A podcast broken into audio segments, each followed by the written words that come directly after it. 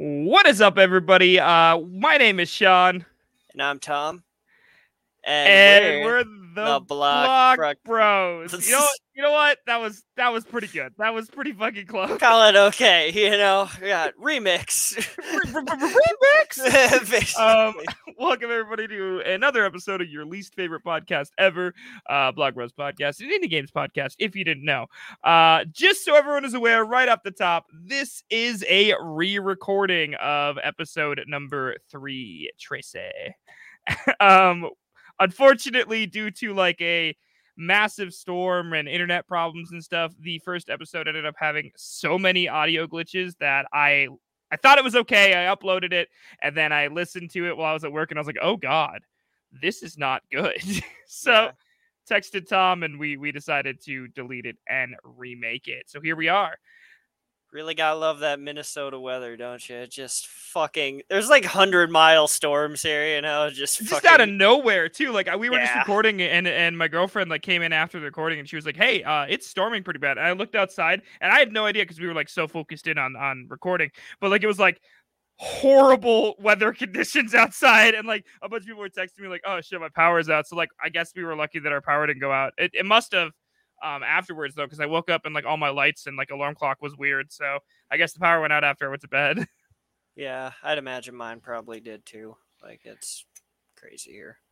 But with that being said, we're getting a rerun at this episode, and I little tidbit for you guys. I'm a huge fan of podcasts. I love podcasts. I listen to a lot of them, and in every podcast I've ever listened to, pretty much everyone has had like an episode where they call it like the lost episode, where either they like lose the episode itself. It has audio glitches or technical issues. Someone wasn't recording, something like that. And they lose an episode entirely and have to re-record it. And I feel like it's kind of like a badge of honor, like a rite of passage. So we are officially right now real podcasters, Tom. Congratulations. Ooh, awesome. Little golf claps for us. Put that on your resume. Like... Put that on your resume, dude. Do it. I dare you. Official podcaster now. So with a now at the end, you know. Now, yeah, officially. We'll try not to be like, you know, repeat ourselves as much as we did last episode, and we'll try not to reference last episode because you guys didn't hear it. But we might, because we are you know, we just became podcasters as of right now. So Tom, tell me about your week. Well, actually, my dryer broke the other day, so that was pretty bad. So I had to, like, you know, I've never actually hung my clothes out to dry. Like, wow. I've only seen that in movies, man. I'm like, man, people actually do this shit.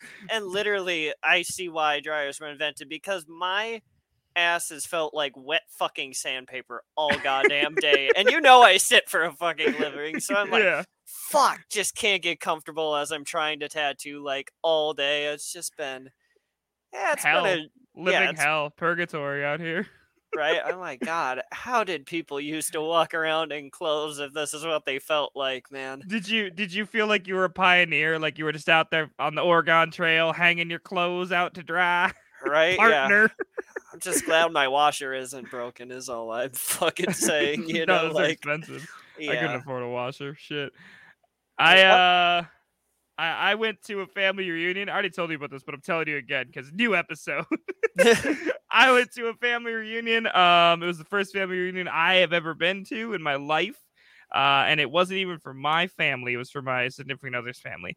And I hadn't met any people from that side of her family. So it was nice. I got to know all them. And the one thing that I learned that I will take with me for the rest of my life is that you should never, and I really mean this with all certainty, you should never, ever let children sing karaoke. Just... Because here's the thing, man. They're going to know the chorus of their favorite song and nothing else.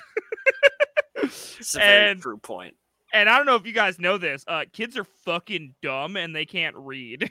So, like, when the words are on the screen and they're attempting... they're reading... Y'all remember, like, being in high school and someone still has, like, the second grade reading level?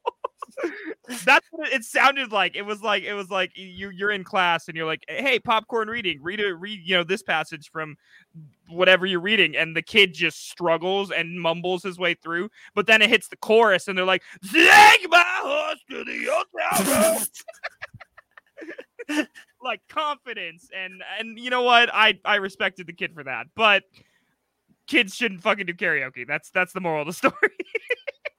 Yeah, that is a general rule. It's like, if it's kid karaoke, that's fine. That's one thing, but not like in the presence of like your peers is like another. Like, God. Yeah, like there was a lot of adults there, and there was not enough alcohol to support kid karaoke. Right. God damn. Yeah. You know, but, you go. Randomly, I'm gonna chime in on your karaoke thing before we carry this on, and my most fond memory of, like, we'll just call it karaoke because it was spring fling at, you know, high school, and everyone's up there fucking singing, doing a terrible job. And I remember Arms of the Angel as soon as I broke my nose, remember? And she was singing that shit. And as I'm sitting there, like, bleeding, like, losing, like, everywhere. Yeah, just in the arms. Well, okay, if you're going to tell the story of how you broke, you got to actually tell the story of how you broke your nose. I mean, you brought it up, so. Oh, my God. You want me to do it? Are you embarrassed? You want me to do it? No, this is, yeah.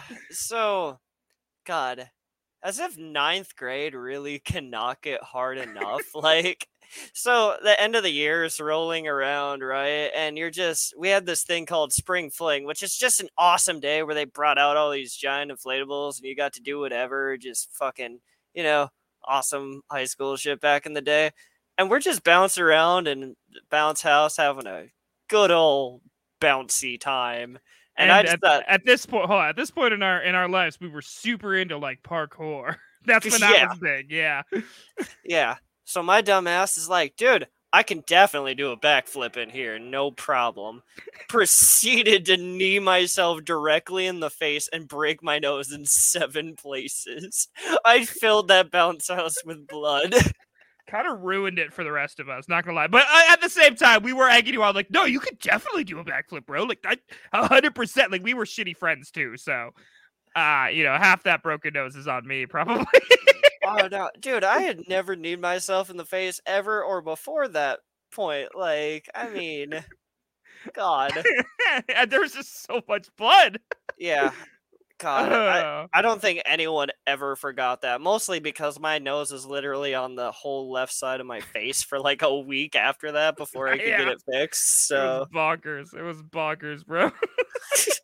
But we kind of left you guys hanging last week when we said you have to go back next week to find out what game we're talking about. That is just because we're super cool and good at podcasting and not because we forgot to pick a game. 100%. Like 100%. We're super good at podcasting.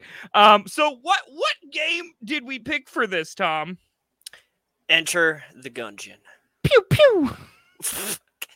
Those are copyrighted sound effects. You actually can't use those. John Wayne, pow pow. What in the world is Enter the Gungeon? Enter the Gungeon is a dungeon crawler game that is based all around guns. It follows 4 adventurers that just want to hunt down, kill their past because they have, you know, in typical video game fashion, they did something wrong in their past that they need to avenge. But they hear of a way to kind of get down and destroy their past, you know, a little bit of a tidbit before we get into the story too much, but yeah, it's definitely a dungeon crawler, but not your typical one. This is one of the best ones you'll play. I agree. I also know that from playing the game that it combines other elements such as roguelike, whatever you want to say, and bullet hell. And if you guys don't know what bullet hell is, it's essentially bullets all the time flying in your general direction. Yeah, like whole screen full of bullets, like very slight dodge room and mechanics to get around that keep you on your toes all the time. Super fun, super great. The game is also developed by a studio called Dodge Roll, if anyone is wondering. And I think this is probably their most famous game from that studio. Yeah. All right, well, let's talk about the storyline. Storyline. Not gonna lie, I burped during the transition. I'm so glad no one could hear that. Podcasting. Tom, take it away with the storyline. Really crushed this for me. Right? All right, so I'm just gonna take you all to a place called Gunamade, and you are about to enter the Gungeon. It's a distant, inhabited place that's just everything is a bullet life like Alien. Like, everything you're about to encounter is about to be a bullet, which really is going to set it apart. So essentially why everybody has heard of this place is there's a legendary gun at the bottom of it that is said to be able to kill your past. So you'll be able to right your wrongs, get over things. So it takes place kind of around... four adventurers that have heard rumors of this place, and they've done something, you know, terrible in their past or something that they wish they could have done better. And it just leads, you know, that's just the basic essence storyline without getting into too much spoilers at the end, you know. Awesome. So essentially there's people that have trauma and they want to use a gun to kill their trauma. Now tell me, was this game invented in America? I mean... I'm kidding. There had to be at least one America joke. It was a gun. It's a gun podcast essentially at this point.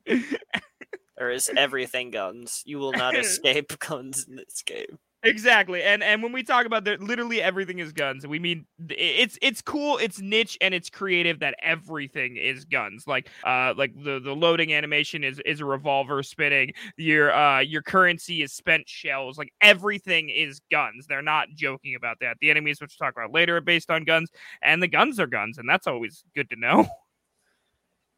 Yeah, like, a really cool part about this is, you know, though the story isn't very big, it is like kind of it can get impactful kind of at the end, you know, like just based on each character, you know. I don't really want to spoil that because it literally comes at the very end of this game, and I know people will want to play it, you know, especially this one if they already haven't.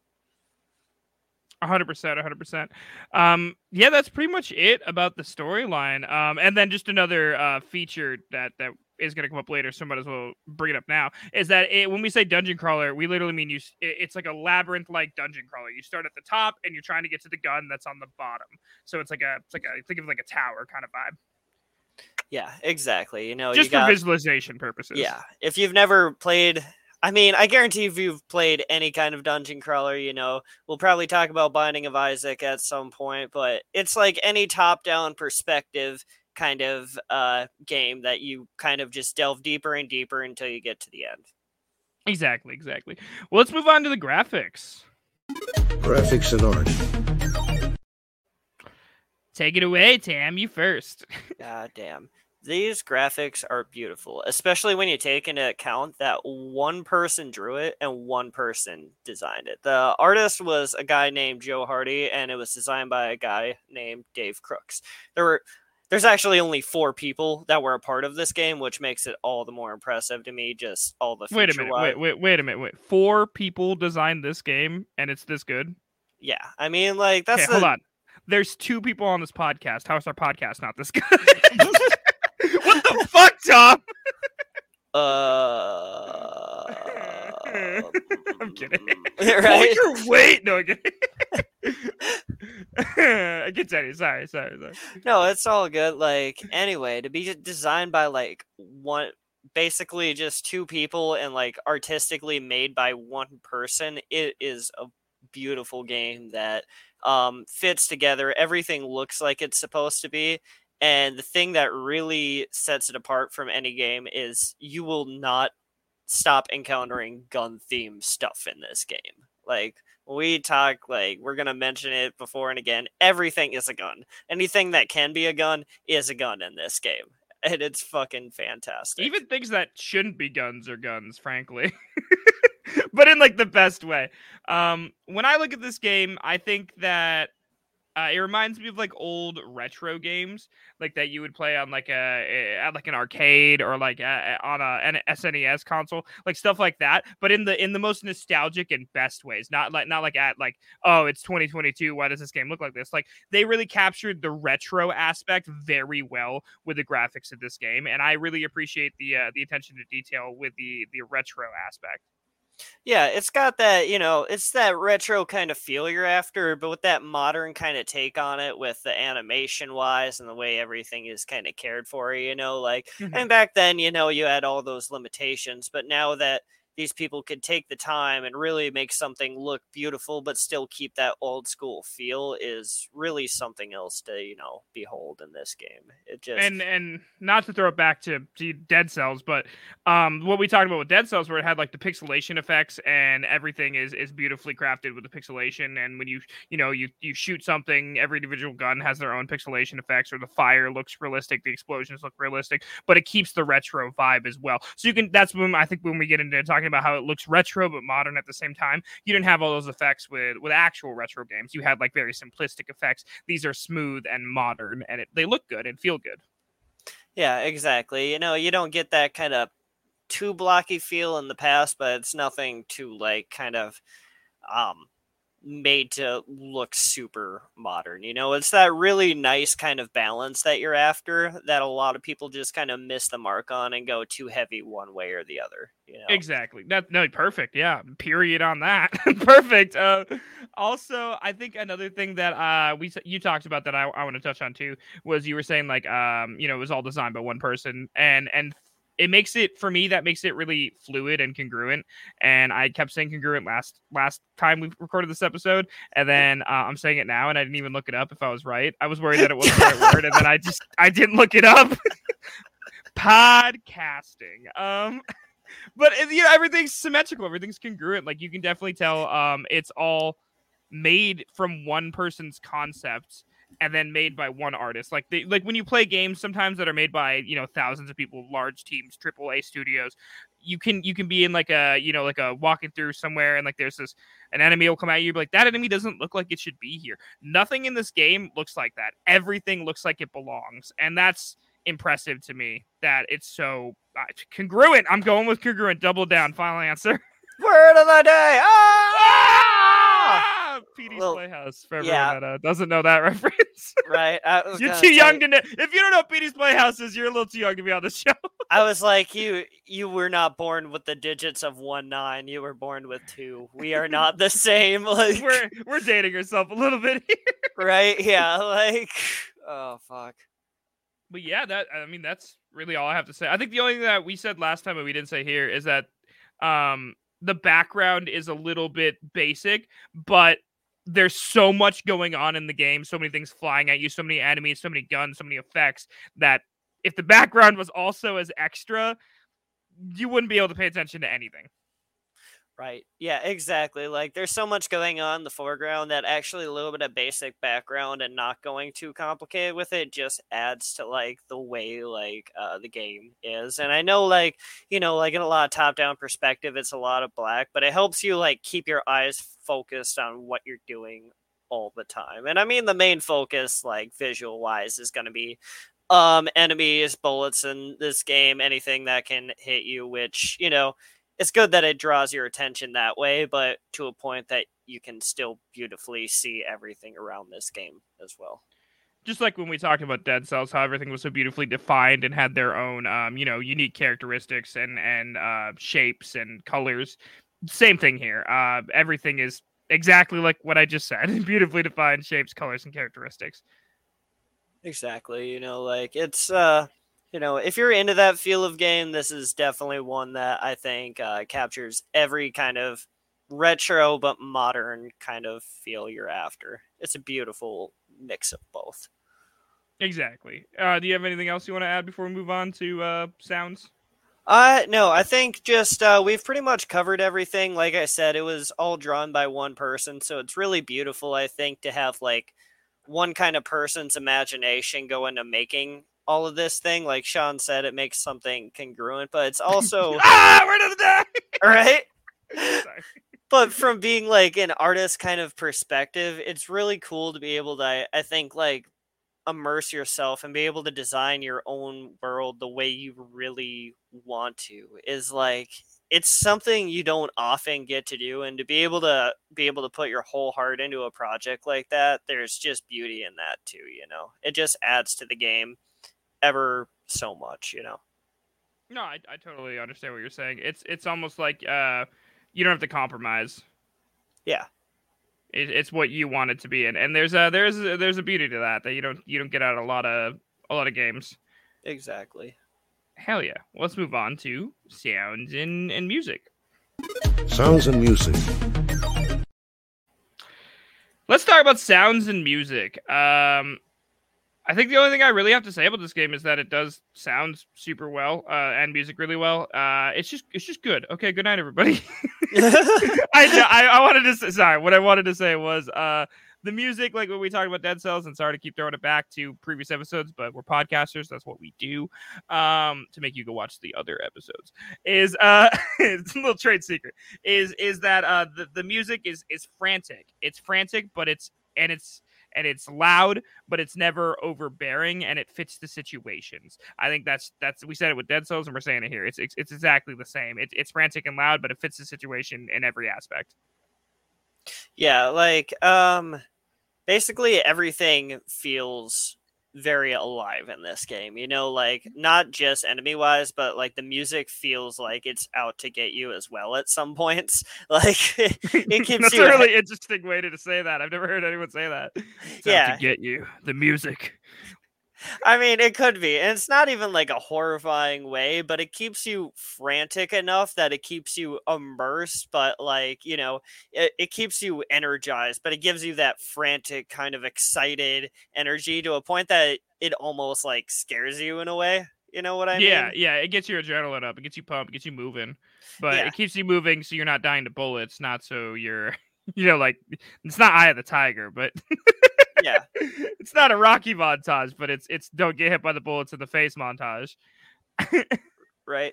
Also want to mention that it was made by one guy. His name is Dose One. I'm sorry, I'm not sure how to say that.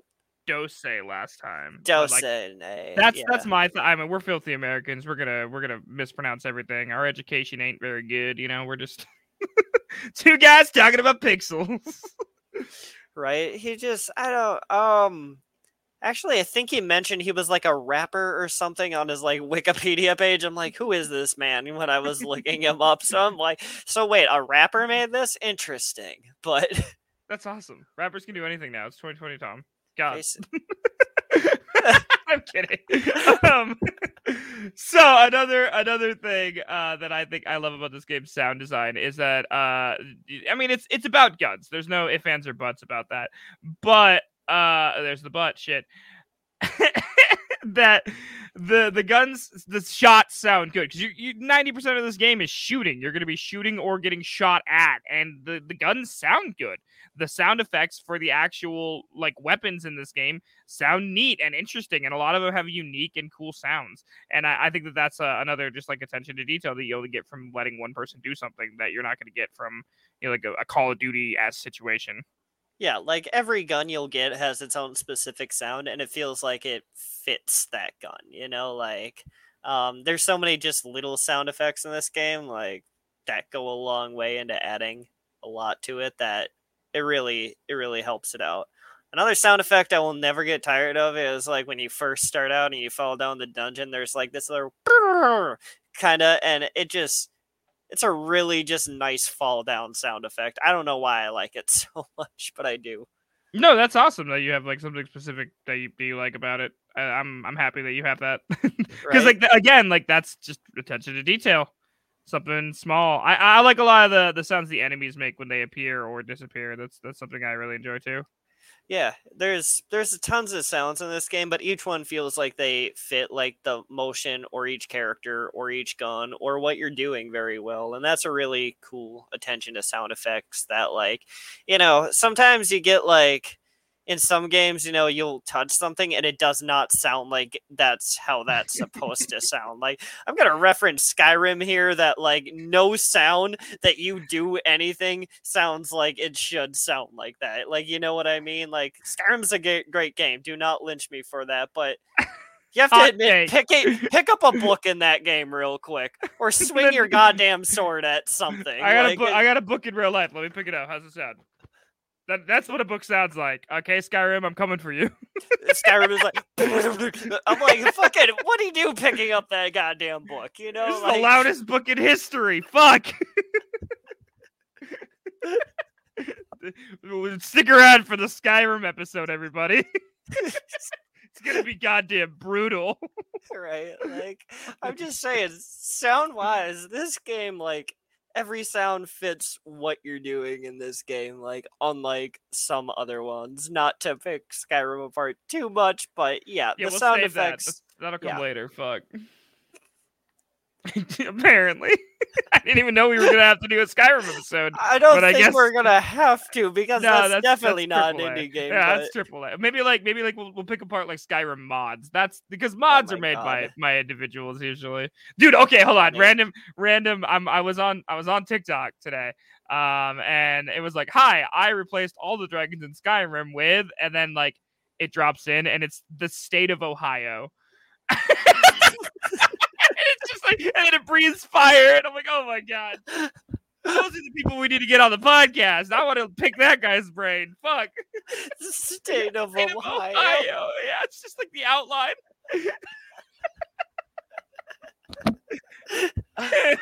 What's that coming at me? Alabama, Idaho. Alabama, Idaho. Oh, that's a streamer. That's a throwback. No one said Alabama, Idaho in a minute. Oh, I want that on a t-shirt. I have it on a t-shirt. I have it ready to make. I just no one has asked me if they want it yet, but I can make it. Hey, podcast listeners, you want Alabama, Idaho t-shirts? Because we have them. You might want one. It's the best reference. All right, let's move into features and content. Features and content. God damn, this is a way better episode than the last one. Who even cares? The last episode, who? Yeah.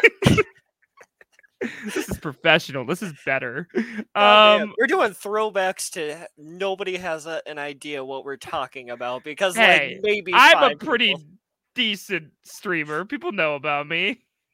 People know, but like, I'm just saying, yes, people know a lot of it, but to specifically remember, I think Alabama, Idaho.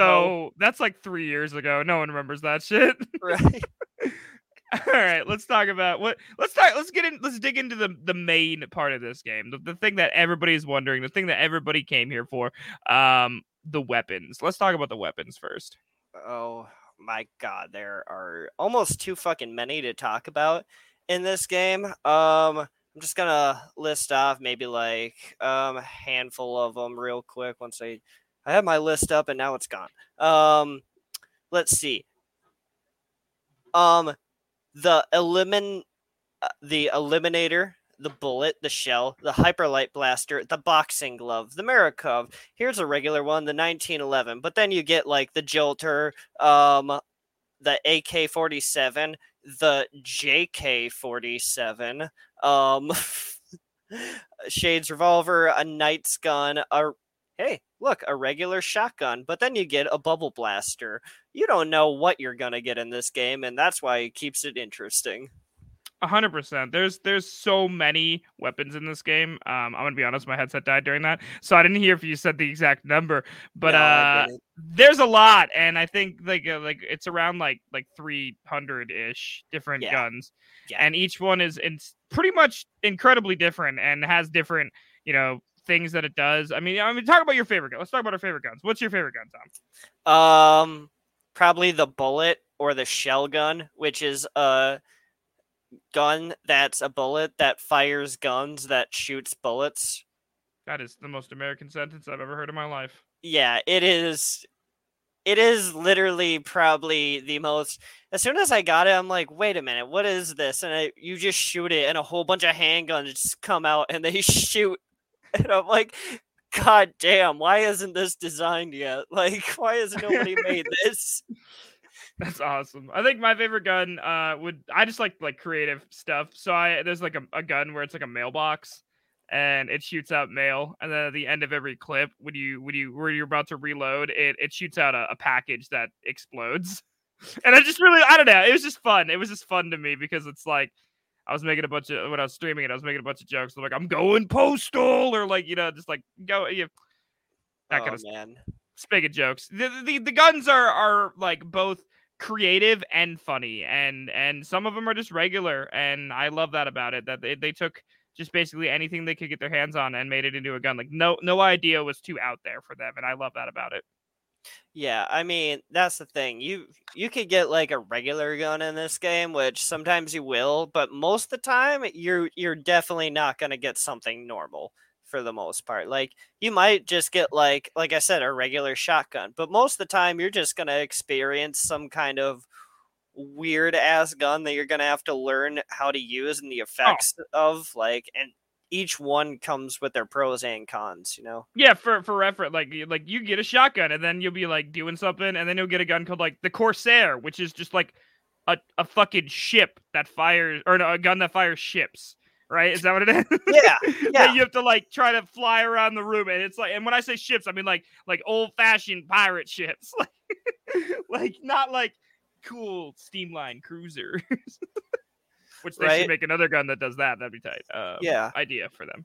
Another really random one of my favorites is like a huntsman, which is a gun that's an axe, and every time you reload, you also like swing the thing. So like you just like you can get really close to people and just shotgun blast them and then reload as you like swing an axe in their face. It's very. I'm like, how has this not been in a horror movie yet? This is the perfect horror movie weapon. I'm sure it's in a couple horror games that I play, so I'm sure that it's probably been in a horror movie at some point. But I get what you're saying. I like how there's also like references with a lot of the guns, or like memes hidden in them, and you know, you can tell that there was a labor of love of people creating things that they actually wanted created with no oversight about it. I love that. Yeah, I think my most random funny experience picking up this game, weapons in this game, was at first I got like an AK-47 like I mentioned before, but then later you pick up like a JK-47, which is like a limp dick kind of looking AK-47 that just flops everywhere. It's so like useless, but it's such a fun fucking gun, and it literally just makes the stupidest like sound effects, like just... Oh god, that's what. Then that referencing back to the sounds, that's and the graphics, like those are both tied in here with the content. It's just like the sound that the gun makes is when you said it reminded me how dumb it sounds. Sorry. Yeah, no, exactly, that's the point. Like every single like gun even sounds like it's supposed to, and it's like a gun that will do random things, you know, and it just won't sound the same as any other ones.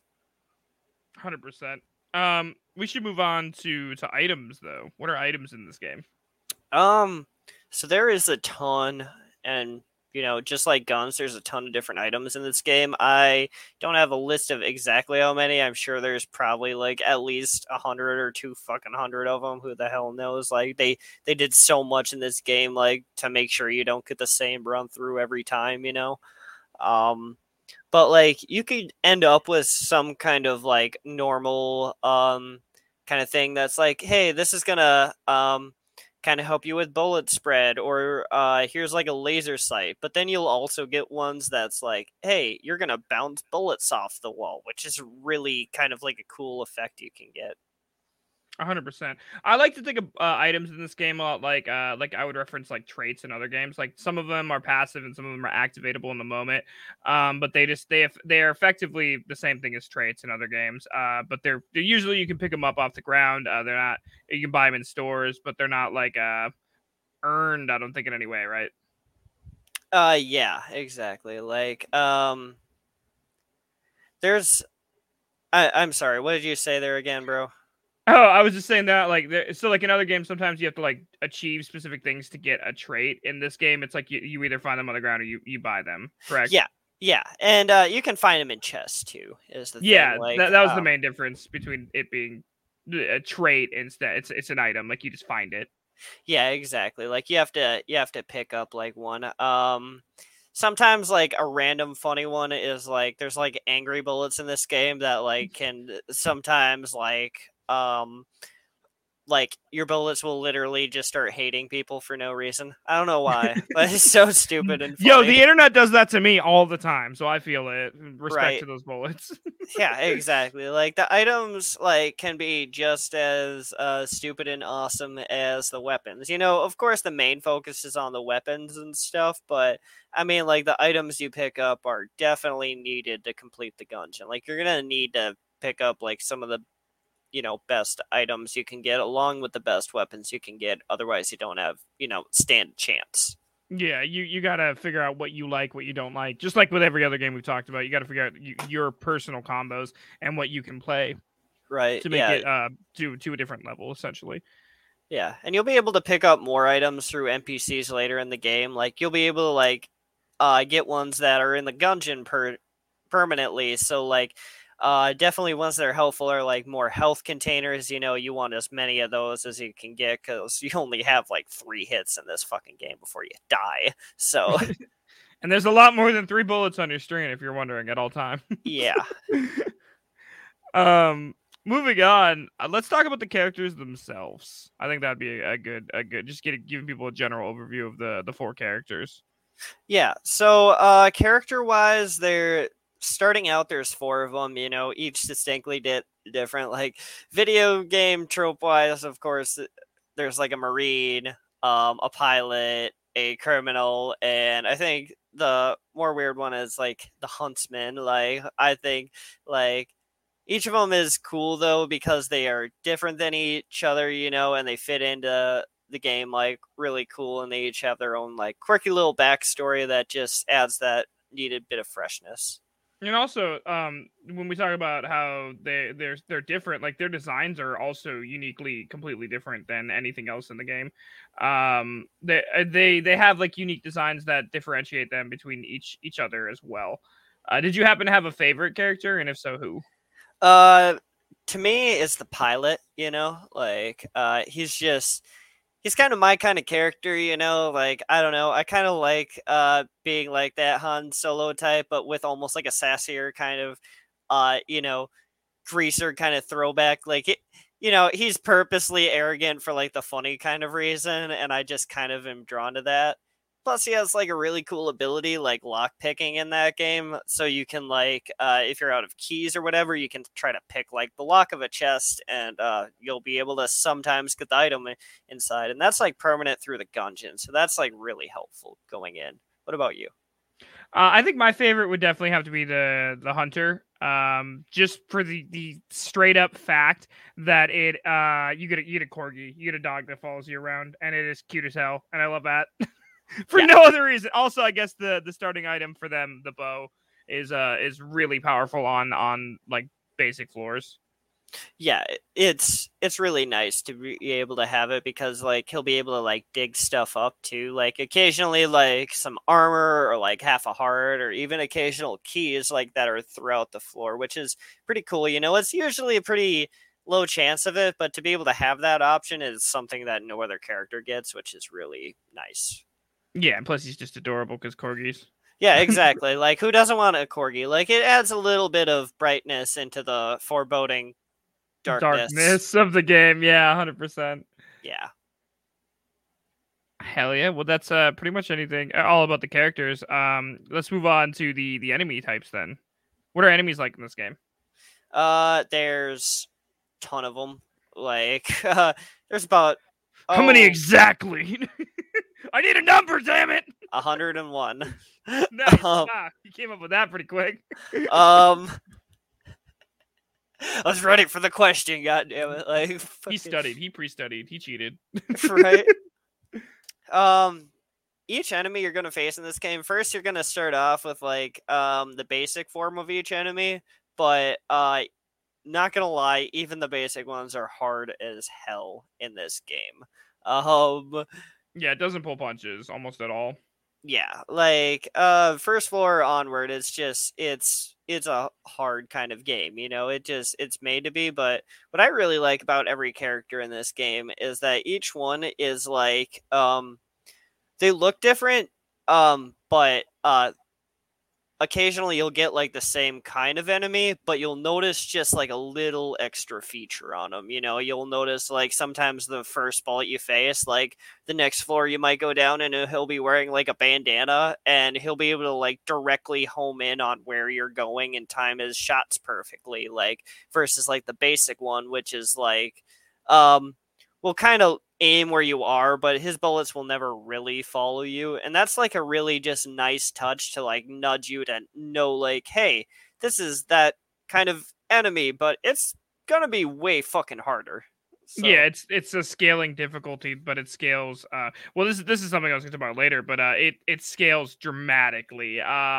When Tom was talking about it too, but it is unforgiving. I'm just gonna talk about it for a second. The first time I played this game, I pretty much breezed through the first level. I was like, okay, I understand how to play this game. I play top down dungeon crawlers, whatever. Mm-hmm. This is bad. Breezed through the first level, and I'm like, I'm gonna fucking win this, no problem, first try. Confidence. Get to the second level, and the skill, like I just got shit rocked in the first, I would say, 5 seconds of being on that level, because it's the difficulty increase was just unbearably insane, and it felt horrible the first time because you're like, holy shit, I thought I was doing so well, but it's just because I didn't know the enemies, and we're talking about enemies, so like I was like, oh, that enemy was from the level above. I should have learned how it worked instead of just breezing through. So learning the enemies is a super crucial part of this game, and also understanding that the enemies scale their difficulty. And yeah. I think the game itself also gets harder the longer you play it. I think that was a conspiracy that was going around on my stream. A lot of people were saying that. I don't know if I never looked it up, so I don't know if it was true, and I don't know if they ever talked about it. But the longer, like time-wise, you play this game every run, the harder the difficulty gets. I mean, what people were saying. So I don't know if that was true. The more floors you get to, it does seem to do that occasionally, but there's nothing to like prove wise there. Maybe it's I was saying even if you play for like 40 minutes and you go back to the first floor, it'll be super difficult on the first floor. That's what they were telling me. I don't know. I forgot to mention that. I don't know about that. Yeah, one, they might have just been gaslighting me a little bit. My stream sucks. Chatters, you guys suck. But that's what I was told. But I'm totally. It felt like it really did feel like that though. But that's probably just based on the frustration of getting my shit rocked by enemies so often. Right, man. Another part of me, like enemy wise in this game that I really love too, is that like each one you're going to be able to tell how they're going to shoot based on what they are like. For instance, like the first floor, you'll get pistol enemies and they're shaped like pistols, or shotgun shells and they're shaped and they're shotguns. And then the next floor there's sniper rifles, and guess what? They're sniper rifle bullets. That's just a cool random touch. It's like that term we mentioned before. You got that gamer brain. Everything is predictable, but predictable for a reason. If they're shaped like a shotgun, it's going to shoot close range shotgun shots. If it's shaped like a sniper rifle, it's going to shoot sniper rifle shots. It's predictable, and you got that gamer brain, and it's one of those things where it works out and it feels good because it works out that way.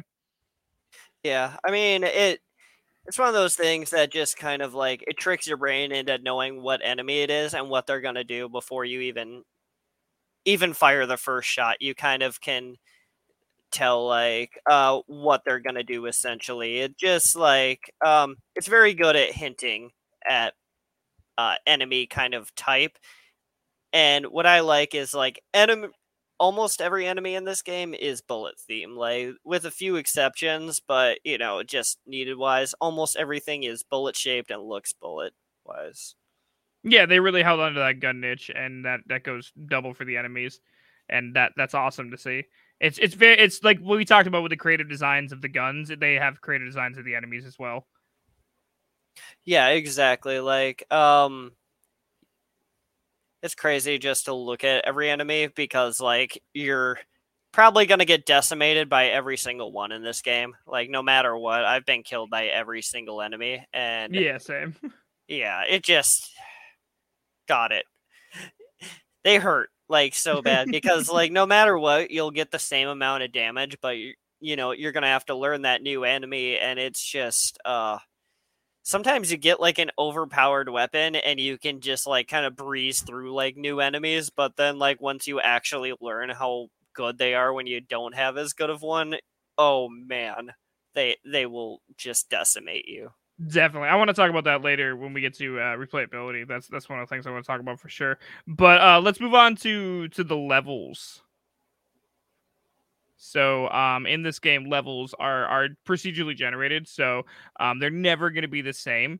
You are obviously trying to get to the bottom level, which is always a certain amount of levels down, but the levels themselves on each level are procedurally generated, which just basically means that they're random every time, which is something that I respect about this game, because usually with like dungeon crawlers or certain other games, you can just die your way through a dungeon.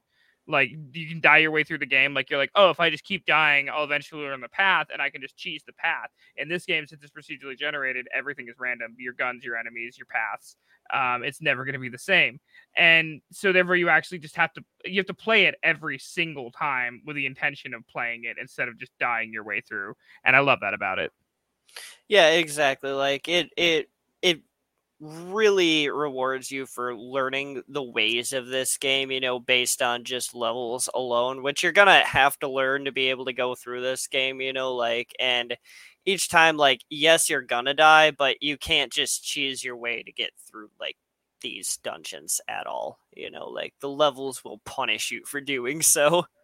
And like we previously talked about, they get harder and harder at every single level. Like, first level, breeze through, easy, no problem, whatever. Second level, get your shit rocked. And it just goes up and up and up from there. And there's more and more enemies, more and more bullets. There's so much going on. And that's something about this game that I think is severely... I've not experienced in a lot of games, is that there's so much going on at all times. There's always a million things flying your way. And it just gets harder and harder on every consecutive level that you go down. Yeah, and we're not just talking like enemy and like kind of bullet wise, but we're talking like these levels are out to fucking kill you too. Like with like trick floors, fucking fire traps, literal the first floor you're on, you won't really experience any kind of floor traps that are gonna get you too much, but as soon as you hit level 2, literally it's like, hey, here you go, flip the fucking goddamn board on the game. Yeah, it's essentially like what we were just saying, that it just there's the scaling is insane. It's just insane. You get to level 2 and you just get your shit rocked immediately. But I appreciate it personally. Also, along with levels, we're talking about like, you know, traps and secret floors and stuff like that. There's secret rooms in this game, just like a lot of other games that are along the same veins. And that's something that I didn't experience until a lot later. But secrets in this game are really cool and really powerful once you get the hang of how to use them, and Tom can talk better about this. He's played a lot more. Yeah, so like each floor, it kind of uses, like I talk about that gamer brain mentality a lot, but each kind of thing hints like kind of Legend of Zelda wise, I'll say, in this game, to like what you're supposed to do to get the secrets in this game, you know, like sometimes you'll literally run into a room and it's just going to be like a dead end, but you're going to notice like a fireplace, but then you'll be walking around and you'll notice there's a barrel you can push around, and it's just like a water barrel to put out the fire that leads to like secret levels in this game. And that's a really cool thing that never teaches you or hints at, but you know, like you'll be able to figure it out even without watching a video on it. And that's one of the cooler things, you know, I enjoy secrets that you can figure out naturally level wise versus like having to look up like a playthrough to figure out exactly how to do something. Exactly. Yeah, it feels more just like better to figure something out for yourself than to have someone show you. I'm going to reference another game here, but like a game that I love dearly but hated the secret spaces in was Hollow Knight, and this game did not do it like Hollow Knight. I was mad all the time at how many secret spots there were in Hollow Knight that were necessary to progress the game. But in this game, the secret things aren't necessarily necessary, and they are once you played it a couple times, easier to see and figure out, oh, like there's a, like Tom was saying, there's a fireplace there. Why is there a fireplace there? Not, there's a wall here that you would never guess you need to hit. Like that's a rage for Hollow Knight, which eventually we'll do. Yeah, I will say that is a true point, because there is one that enters like an entire area. Oh my god! The beach fucking thing. I told you about. I remember telling you how to enter that area, and you're like, how? And I'm like, you have to hit this one wall over the spikes. That's a very forgettable spot in the game that you will never see. Yeah, but this game doesn't do stuff like that. It's actually just really well thought out. Which what we talk about the gamer brain mentality, where there's a fireplace here. Why is there a fireplace? There's a crack in the wall. Why is there a crack in the wall? Like, I need to check this out. Like, it's very predictable, but predictable in a way that's rewarding. Yeah, you'll know what to do, but it feels good to like find those rewards like each level wise, you know. And it's still going to be hard to like find them and spot them, particularly, especially when we're talking like. There's like secret rooms in this game per level that you can only find using like blanks that you save up in this game, which we'll get into blanks later, but it'll let you occasionally find like a special room, and there's not even a hint at like that. And but for some reason, like, you'll know when it's there and when it's not, and it's hard to explain until you play it. So play it and then come back to us. Yeah. Let's move on to something that I personally loved about this game, and something that I love about all of these types of games, dungeoneering, roguelite, stuff like that, is boss fights. Are there any boss fights in this game? And if so, let's talk about them. I mean, yeah. Why wouldn't there be boss fights? I was just doing it for the intro. I know. I played it. I know. I was like, I mean, could you imagine a dungeon crawler, though, without any boss fights? That would be so boring. Oh, dude. Okay, I'm claiming this now. We're making it. No one can take this from us. It's a dungeon crawler, but there's no boss fights. Okay? It's called, like, No Boss Here. That would actually be pretty cool. Not going to lie. I would. I don't know. There's probably a concept for that. We could do that. Yeah, it could be like, you know how like you never find Princess Peach in Mario, except it's like, hey, no, the boss is at a different dungeon, bro. Yeah, the boss is there, and you have to like clear like another map just to find like the boss. Oh my god, it's unsatisfactory, dude. Oh my god, and then it turns out at the end of it, you are the boss, and the townspeople fight you. Oh. Next up on the next Indie Game podcast, me and Sean are making an indie game, and we're going to review our own indie game. I'm interviewing Tom. So how'd you come about making this? I was talking about indie games on podcasts, and I was just like, hey, we have a stupid idea. I mean, I'm straight up. If this podcast never generates enough revenue, we could make it. We could pay people to make games. I don't want to make it. I have no interest in making games. I will pay you though if we ever make revenue. Way too much math. We didn't do very well in that subject. But anyways, boss fights. Yeah, there's a good amount in this game. There's about 9 basic ones that you'll get through the first regular few floors. But then there's also, like I said, comes with secret floors. You also get secret bosses. You get like specific bosses that you have to unlock certain ways. And each one is fucking Dark Souls level hard, if not harder. It's really, real difficult. There's no easy boss in this game. There is after you've done it a couple times, but it still isn't like easy. It's still always going to be a challenge. You're still always at the edge of your seat. The music's always blaring. There's a million things on your screen that you're just trying to get through and play. And it's just difficult, man. And it takes a lot of attempts to get through, but it's also, like we said, with Dark Souls and Moonlighter and every other game we'll probably cover, super rewarding to defeat the bosses. And it feels good. Yeah, like, God, each one is so difficult. You know, you have to learn the pattern of each one. You know, even with good weapons, you're still hardly going to be able to, like, cheese bosses in this game, which I can respect, because sometimes in dungeon crawlers, you know, you'll get, like, a really good weapon that will still carry you through boss fights. Yeah, they're really great on other enemies, but still, even if you have, like, an S-rated weapon, you can still get your shit rocked by them. Like, like you just said, by not knowing.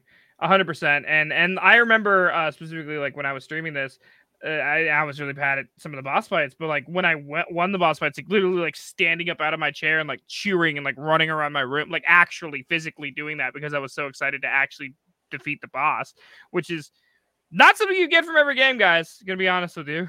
Right. It's every boss, like, you'll you'll feel immensely rewarded for being able to face that challenge. You know, it's really hard every single one you face, from the first one to like, even if you know what you're doing against, like sometimes like those first bosses, like, and you kind of get like cocky, you'll get your crap shit rocked just for like not knowing, like just not paying attention. Right. You know, like every boss, even if you know it, you're going to have to pay absolute attention to, you know? 100%. Let's move on. Is there anything else you want to talk about in the content area? You decide.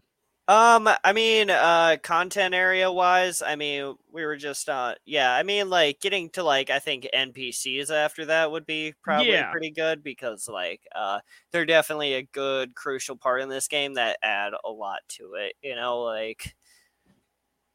Talk about NPCs then. Yeah, I was just leaving. I've been choosing every single one, so I was just. Yeah, I gotcha. I usually hate NPCs in video games, but I love every single one in this game. You know, like, not only are they each different, but they each have their own kind of personality and humor to them that makes them all their own, you know? 100%, yeah. And the way that you get NPCs in this game is pretty cool. Like, they're not just... They're people in the dungeon that you can help, and then they help you in return, or they provide side quests or shops or things like that. They're not just like NPCs that exist to tell the story or drive the story forward. They're actual helping NPCs, which is super cool.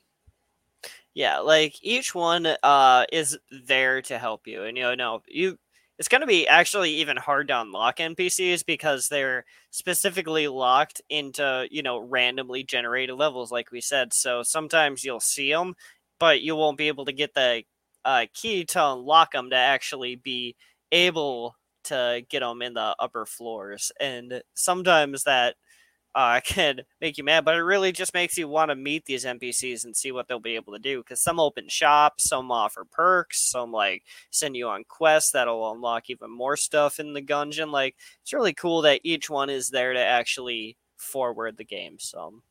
100%. Did you have a favorite NPC?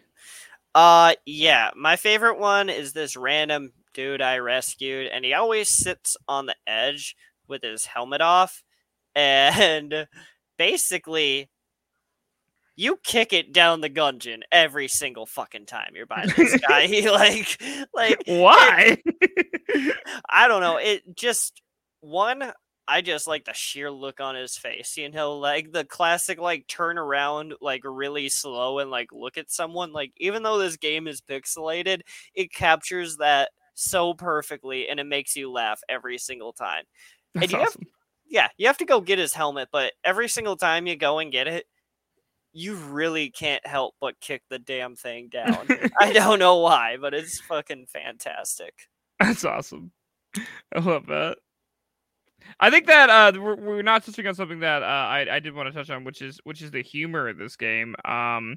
Because we were talking about, like, like all this stuff about the game, but something that I really loved was the humor, how it doesn't take itself too seriously. And that's really important in a game like this. With when you're playing a bullet hell, it can be incredibly frustrating, and you're chronically dying. You're trying to learn these enemies. That shit was bullshit. You just get angry. But the humor in the game makes it it's like a sweet underlying. Everything is kind of memey, everything is kind of funny, and like what you were saying, where you go and you kick this dude's helmet down, and it's got that slow turn. Like, the humor is fully transparent in this game, and I respect it so much. Just like when in Dead Cells, where it's dark, and the game itself is dark, and it's hard, and that sucks, but it makes up for it by being funny, which is something that like, if you compare this game to other games like Dark Souls, for instance, the Dark Souls franchise, it has a lot of the same elements as Dark Souls, but I didn't like Dark Souls because it was hard all the time and never fun. And then this game is hard all the time, but funny. And that's what keeps you coming back. It keeps me playing it is the vibe and the way that they offset the bitterness of the actual game with humor. Yeah, it really gives like that nice sense of comedy relief with being a game that you know, because this game punishes you, and it's gonna keep punishing you because it's just so hard. But like the amount of humor just keeps you coming back and enjoying even getting your teeth kicked in by a new enemy, you know, like mostly because like even that new enemy will have like a good amount of humor just in the way he looks or sounds or something. Like it's not just humor based on telling jokes, it's so much more, you know. Yeah, 100%. It's like the characters actually are living authentic lives and finding humor in the situation that they're in, and that's something unique that you don't usually see from, you know, games with no voice acting or games with no just like four individual characters, like, you know what I mean? Right? Yeah, I love everything from the stupid puns in this game to like the fucking just comedic sense of even just the weapons in this game have a huge fun sense of comedy to each one of them, you know? Like, I mean, you're gonna get guns that are just stupid and hilarious, like ones that shoot balloon goddamn animals and freaking weird stuff, you know? Like, you never know, but each one is gonna bring like so much joy into a game that is, oh god, so difficult, you know? Like, definitely. Hell yeah! Well, let's move on to the next segment because we are reaching like the hour mark. When I don't like to go super far over that, so we'll move on to the next segment, which is movement and controls. Movement and controls. I'm gonna take this one first since I've been making you do everything else first. This game feels amazing. If you're making a top-down shooter and you want to make one that's good, just replicate the controls from this game. Like, genuinely, that's my thought process. Whether you're playing on mouse and keyboard or controller, it didn't feel bad either way. I tried it on both, as I am a PC player, but I tried it with an Xbox controller and I tried it with a mouse and keyboard, and I felt good both times.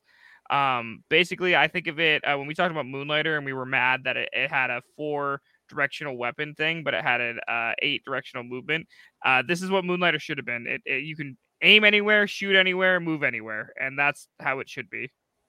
Yeah, exactly. Like, everything feels nice and buttery, you know? It's got like you know, that like kind of skating on ice feel, but like controlled wise. That's what this game kind of gives off. Like, you know, you're always feeling like in motion, but in a good sense of way in this game. And that's before we even get into like dodge rolling. Just moving around in this game like feels good, you know? It feels like buttery. I would say buttery as an adjective. Like that, yeah. That's how I would say it. It just feels good. And along the same lines, like the enemy movements are humorous, but like direct and sometimes truly scary. The enemy movements are just good as well. Yeah, exactly. Like, every single enemy, like, they'll... I mean, seriously, is probably the scariest, most aggressive waddle you will ever see coming at you with some of them. Like, they look like really angry, pissed-off penguins, but, like... but they have guns. Yeah. Now I know why Batman was afraid of penguin. Right? Oh, man. But, I mean, that's just, like, the base movement in this game. And, like... I'm talking like next, let's just talk about like dodge rolling in this game. Oh, these, yeah. Oh man, these are the best dodges I have had in any game, period. For the sheer fact of, you know how in Moonlighter, like I said, you'll bullshit dodge into a fucking hole sometimes and feel like all you got time. Cheated. Holes everywhere. This game, even if you dodge roll into a hole, you know it was your fault because these controls are so good, you know, like 100%. I agree. Yeah. Yeah, every time you dodge into a bullet, you'll be like, okay, yeah, my character was definitely going there. Because, like, the dodges are a super important part of this game. When you're not, like, moving and firing, you're dodging. Because, like, you can dodge through bullets, through enemies. Like, you can do a lot of things with dodges. Like, a lot of small niche tactic, like, one I'll give you, like, right now, if you're about to start this game, is, like... dodging through enemies does a small amount of damage, like equal to about like 1 starter bullet. So if like you have to reload and you dodge through an enemy, you're actually gonna be like doing a little bit of damage. So it's rewarding for doing that, especially like I figured it out roughly just by dodging through like slimes one time and it killed them. And I was like, oh, that's a really nice, useful tactic that they didn't have to include at all. Exactly. And I'm like, I didn't know that. I know it because you told me that last episode, but I didn't know that last episode. And I was like, wait, what? And I had played the game and I was like, you do damage when you roll. Like, I was genuinely, it's not shocking this time. I guess I can fake it. Oh my God, you do damage when you roll. No, whoa. My mind was blown. I can't replicate that because I know now, but my mind was actually blown. And along the lines of the dodge roll, I've heard the best description of the dodge roll I've ever heard is the dodge roll will get you out of situations that your regular movement gets you into. Like your dodge roll button will get you out of situations that your left hand gets you into. Like, because you use your left hand to move a lot. So it's just like, yeah, I fully agree with that. The dodge roll, I've used it when you start, you'll be using it as a panic like option, but when you get good, it becomes a necessity. And I think that's super cool that you get to see the transition of actual skill in this game. Yeah, you know, like it's really nice to be able to use it. You know, once you get good, you're not going to be using it as much because you'll learn like strafing and being able to shoot is better. But it's a really nice thing to have that like kind of such a good safety net, and it feels really nice with the controls. You know, like 100%. Since we're on the lines of dodging, I do want to cover two other things under like the dodge category. I would put it under the same category personally. Yeah, like control kind of wise. Yeah, one would be cover, which in this game is important and is accessible through tables that you can flip like you're in a fucking action movie, or barrels that can explode around you. But it's a really unique feature where you can like run up to a table and flip it to, if you didn't get enough time to dodge, you didn't get enough time to try to strafe, you can flip a table and the table can take the shots for you. Of course, tables aren't indestructible, but it does feel very action movie. And I like that mechanic. Right, yeah. It's like whenever you reload behind a table in an action movie, that's exactly what it feels like. Like, that is the exact thing. I do have a request that if you play this game, send us an email of you playing it, hiding behind a table, and then sing a cool Action Mine quote as you run out from it. I would really like that. Thank you. I know that's a lot of work, but if you somehow remember, do that for me. Thanks. Right. I'll post it on our TikTok that has no followers. Right. Another small thing, like you can like slide over tables, which looks kind of action movie and cool every single time and feels cool because like there'll be occasional levels where like 10 of them are stacked up though, and you'll like slide all the way across it like fucking almost Ferris Bueller's Day Off style, and it looks fucking ridiculous. That's where that humor situation comes into play. Like it's just memey, it's just ridiculous, and it's good. It feels nice. I think the other mechanic that I wanted to talk about was something that is vital to this game that I think we've been saving until this point, which is the blanks.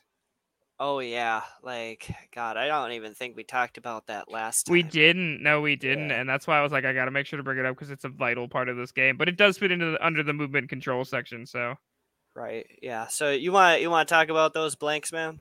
I'd like you. I feel like you have more experience with them. You were itching to talk about it earlier, so... Okay, so blanks are kind of like your last level of defense in this game. Like, I usually save them, especially till boss fights, or like... what I'll get into later is secret rooms, but what I like to do is use them in boss fights because there's going to be parts where you're going to get trapped way into a corner and literally there's nowhere to dodge, nowhere to strafe, nowhere to do anything. But for a split second, like, it will get rid of all the bullets on the screen. Like, for a second, it just evaporates all of them. So it gives you a chance to get to a safe place. And that's a really just nice, small thing to have. Like, it's... Like I said, the dodge roll is a safety net. This is, like, a huge safety net. Granted, you only get, like, 2 of these per floor, but they come in huge handy in the control-wise. And that's not even talking about like how it feels to use a blank successfully and live because you used it successfully. Like that is like during a boss fight when your entire screen is full of bullets and you're thinking, I'm going to die. Like there is nothing I can do here. I have backed myself in a corner. I misplayed this. And then just be like, oh shit, I have a blank. Like this is my one shot. And it feels action movie. It feels really cool. Right. To be able to live through stuff like that. It's a very cool part of the game that you like. If Dark Souls added something like that, I'd probably play Dark Souls more. You get like one shot. If you had one shot, We can't afford M&M. No, we cannot. But yeah, another great thing about the blanks is like I said, mentioning back with secret rooms, is some are only accessible if you use blanks. Like, so it's like, if you're going to go through it and if you're in that tight spot, are you going to use that blank, or are you going to save it and potentially risk getting hit and losing like a heart just to be able to go into that secret room later, you know, and just for a chance of that with using blanks, you know? 100%. It's that high risk, high reward situation that we talked about with Dead Cells and Moonlighter. Right. Honestly, we need to talk about a different kind of game. We keep talking about the same game. No kidding. Right. Yeah. We've talked a lot about like these procedurally generated kind of games lately, but these are like kind of ones that I think a lot of indie developers kind of gravitate to, just because they're a lot of fun, and two, it just keeps everything fresh and makes you want to keep playing it. You know, 100%. I'd love to see more games exactly like this, but with a different niche. Yeah, truly. Like, I mean, this one's just a gun niche. Like, make one make a different kind of one. And I don't know, I just off the top of my head, like fully off the top of my head, make one about like trees, and every enemy is a different tree. And when you look up at the book, it actually like tells you about the trees. Like, that'd be tight. I'd play that. Like, same kind of vibe. You know what I mean? But like totally different game. You could do stuff like that, like you call like Enter the Arborium or some shit. Right. I'm gonna just mention one now, and that's like Wizard of Legend is this game, but with wizards. Yeah, that's what I'm saying. Like, I want to play more games like this, because you can niche out. The whole game is that it's a niche of something that everyone loves already. Yeah, like it's really fun to be able to play these dungeon crawlers, just because like everything just feels fresh every time you play them, you know. Also, I'm never gonna make any of these games, so if you guys want to take them and make them, just like credit me, thanks. Right. You can like buy me some beer. I'll be fine. I'm gonna see you later, though. I think that's it for moving the controls, right? Yeah, you guys have been sued for copyright by Ligma. Who's Ligma, Tom? Ligma balls. Closing thoughts. I timed that perfectly. So closing thoughts. I fucking hate you. Oh man. Well, where are we at on the replayability of this game? Let's talk about the replayability. Huge, high, and needed to progress in this game, you know. Like, I mean, it like forces you to replay, but in the good kind of way that makes you want to replay this game, you know. Like, even when you beat it, you're not done beating this game. Yeah, 100%. And like, there's not really much I can add. That's just directly how it is. It's forced replayability, but in the best kind of way, where it feels good to replay, and it's necessary to replay, but it doesn't feel bad. It's one of those things you can put down, pick up, you know, and keep playing and have a good time with every single time. Yeah, I mean, just in the way like replayability is, like, you'll want to like beat this game with every character, and then you're gonna realize, like, just a little bit of spoiler here, but once you beat it with hold on. Come back in a minute if you don't want spoiler. Go. Yeah. You will unlock 4 more characters after that, and like each of them have their own abilities and their own story and why they're at the Gungeon, and like there's even a character that's another fucking bullet.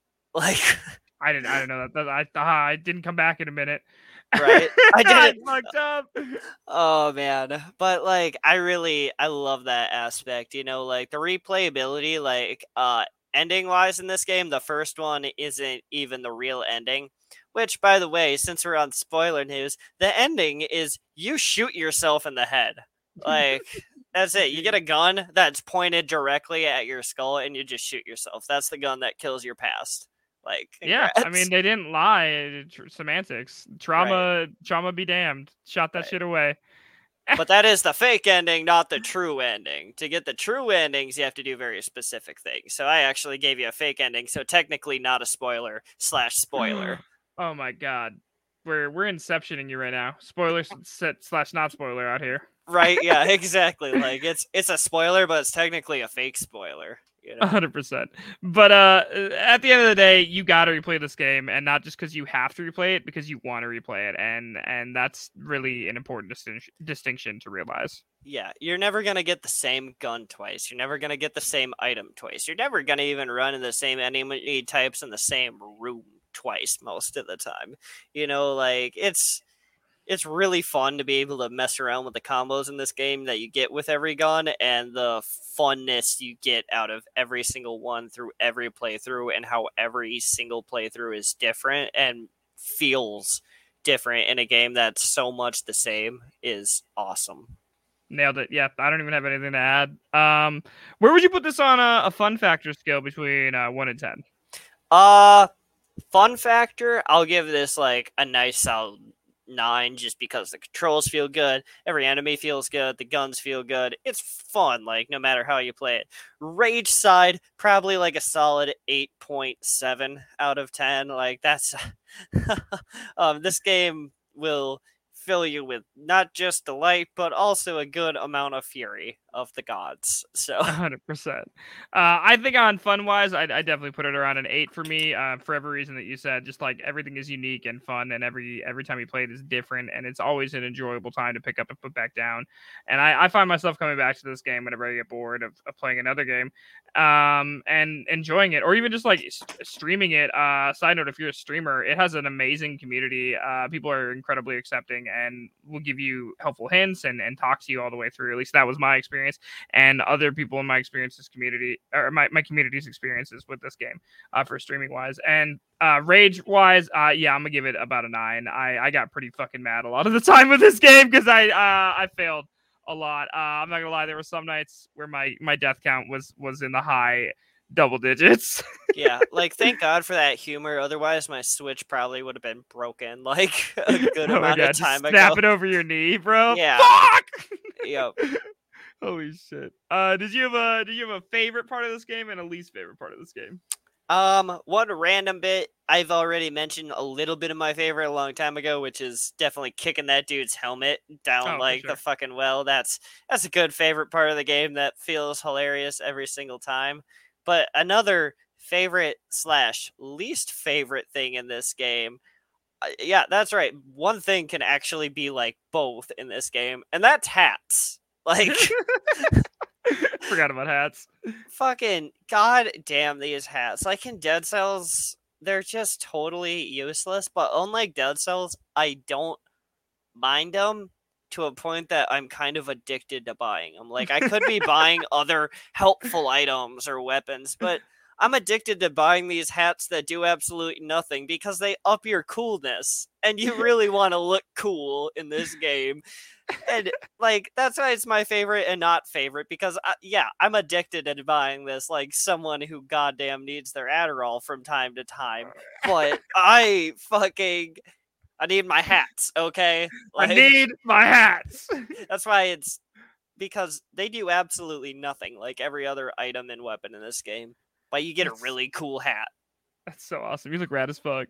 You do. It literally gives you rad points and cool points per hat. So, like, you feel obligated. I don't even get those in real life. This is bullshit. Yeah. I think my favorite part of the game would probably be one of the bosses in particular is a big-ass buff bird that flexes and loses all its big feathers. And I think that every time I see it, like how you're talking about when you kick the thing down, it brings you joy. When this stupid-ass bird, it's like one of the first bosses, flexes and loses all its feathers, and it's just buff as fuck, I just laugh every single time. Like, it's dumb, and I love it. And that ties into the humor. I just love the humor of this game.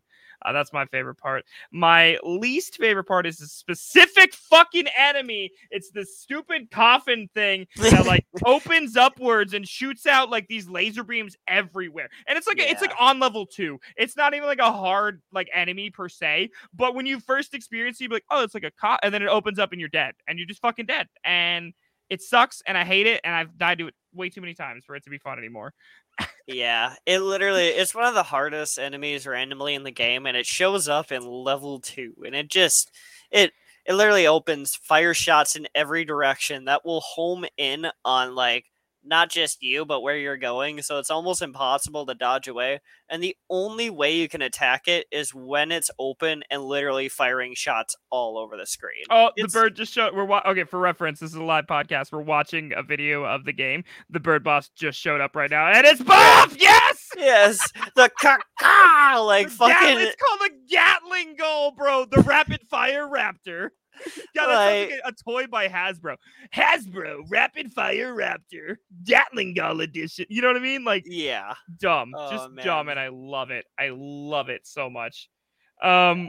Is there any games that this game reminds you of? Specifically wise, I'd probably say like Binding of Isaac. You know, is a pretty close kind of game to this. Binding of Isaac doesn't have like kind of the Binding of Isaac is more that rogue kind of game versus rogue light, you know, where you don't get like additional items and weapons, which this game really adds that kind of in there, which is why I prefer kind of roguelike games. But I'd say that's a pretty close comparison. 100%. I would say for me, it reminds me specifically Voidigo. I know Voidigo came out a lot after this game, and it was probably heavily based on this game, but they're incredibly similar. And Voidigo was also based on Nuclear Throne, which I heard is very similar as well. I haven't played Nuclear Throne, but from just looking it up and looking at how it, you know, videos of it and stuff, very similar games, equally pretty much along the same genre lines. Yeah, you'll have a lot of fun with Nuclear Throne as well if you kind of like this style game. Like that's another great like top-down roguelike game that's a lot of fun to play. Hell yeah, I gotta get on that. Anything else you want to add? Let me kind of just think here just for a sec. I guess like all I wanted to really say is like I'd really recommend you pick up this game, not just for like if you enjoy dungeoneering kind of games, you're gonna love this one. Like this is top tier, just like a nice fresh take on them. Everything feels good. Everything looks good. Everything's different and gives like that fresh feel. Like I said, it just is gonna grip you in, and though it's super hard, it immerses you in like the best ways. 100%. I agree. You should definitely pick up this game. I mean, it's made by 4 people, man. Support those 4 people. Yeah. Along the same lines, this game does have a sequel.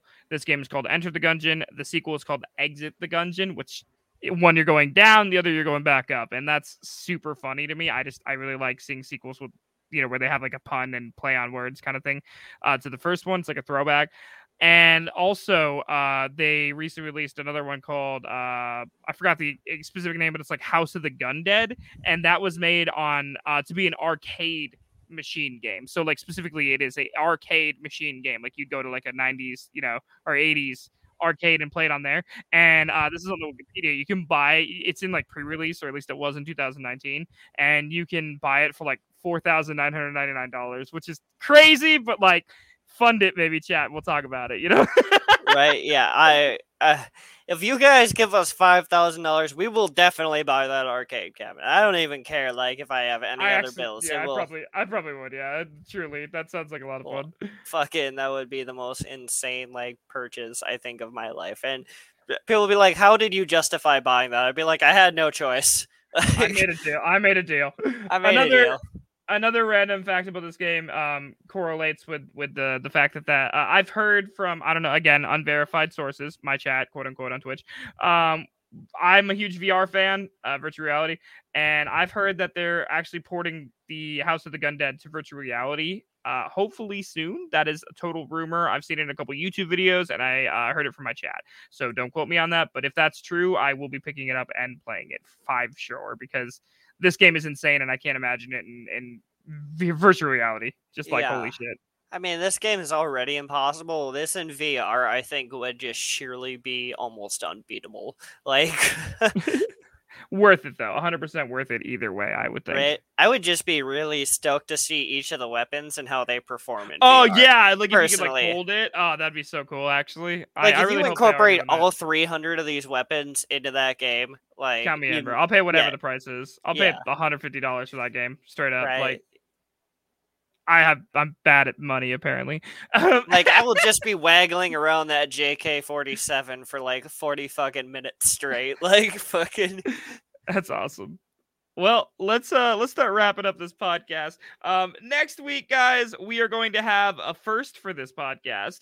We're going to have our first ever guest. It's going to be one of my dear friends, Matt. Matt, to understand what he does, he writes about video games. So he will be coming on and talking to us about a game that I know and love, and I'm pretty sure Tom knows and love, Katana Zero. Yeah, that's a really fun, nice game. Like it incorporates stealth action and platforming in a really nice story way. The story is the thing that gets me about it, so that's what I'm going to talk about mostly next week, I think. But we'll have Matt on here to talk about that with us, and of course, you know, I'm excited about that for sure. I totally forgot what I was going to say, I'm going to be honest with you. Tell them where they can find you, Tom, if you want to be found. You can find me on Instagram, TikTok, my Facebook, all Tom Dykers Tattoos, or Anchor 13 Tattoos, where you can typically find my artwork. Message me about indie games, anything like that. That's where I typically take it. It's the same account I use for tattooing, but I still love to talk games on there. So feel free to hit me up with any kind of content or questions you'd really like to discuss and talk about. Hell yeah. And on the flip side of that, my name is Sean. I stream every Monday, Wednesday, and Thursday on a little platform called Twitch. My name on there is Sean is a Ginger, SEAN is a Ginger, all one word. Your new favorite Viking variety streamer. I drink a lot and play a lot of indie games, and also a lot of major games too. I play a little bit of everything.